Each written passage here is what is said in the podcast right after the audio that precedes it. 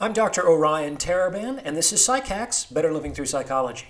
And the topic of today's short talk is the game of small talk.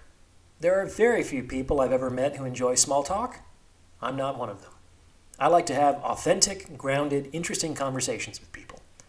But the fact of the matter is that you generally don't know what topics are going to facilitate that kind of conversation with someone you've never met before.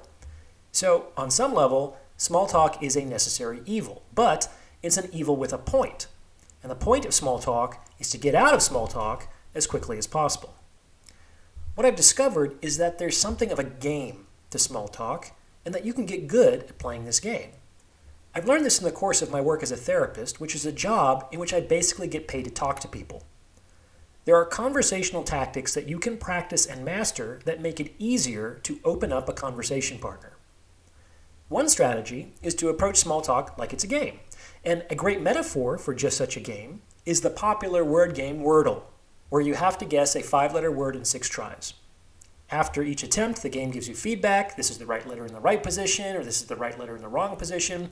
And you use this feedback as a pathway toward guessing the actual word. Now, what does this have to do with small talk?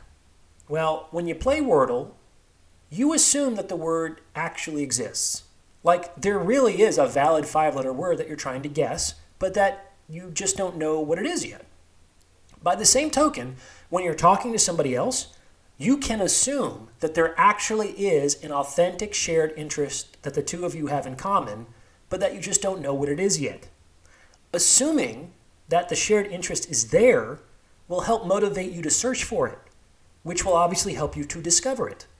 So assume that you and your conversation partner have an authentic shared interest and assume that this authentic shared interest is discoverable in six attempts.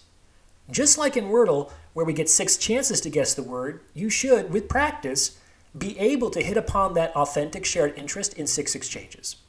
And the best way to do that is to be a generous communicator. What does that mean?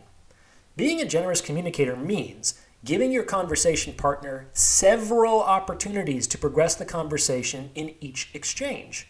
For instance, if someone were to ask me, Where are you from? I could answer matter of factly, Las Vegas. But that's just a factual piece of information. So this is already starting to feel like an interview.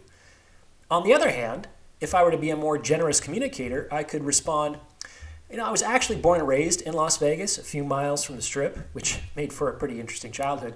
But I've spent time in Seattle, New York, and I now live in the Bay Area, though who knows for how much longer. How about you? In this response, I've given my conversation partner so many different pathways forward. I mentioned four different places, signaled that I was open to discussing my childhood experiences, and left an open question with respect to my future plans. Now, this person has several possibilities to move the conversation forward, and my partner is likely going to pick the pathway that is closest to something that he or she actually resonates with, which represents an authentic interest. You may not get there in the first try, but like in Wordle, if you pay attention to your partner's feedback, you can feel out whether you're moving closer to your goal. It's like a game of hot and cold. And if you model generosity in communication, this often invites the other person to reciprocate at that level of generosity. Keep this up, and within a few back and forths, you won't be making small talk anymore. You'll actually be talking about something the two of you authentically care about. And the crazy thing is, with practice, you can reliably get there in less than a minute with most people. And then maybe you won't dread small talk so much. So, assume there is an authentic shared interest that you can discover, be a generous communicator, and practice, practice, practice. What do you think? Remember to like, comment, and subscribe for the algorithm. And if you'd like to schedule a consultation, you can reach me at psychackspodcast at gmail.com. Thanks for listening.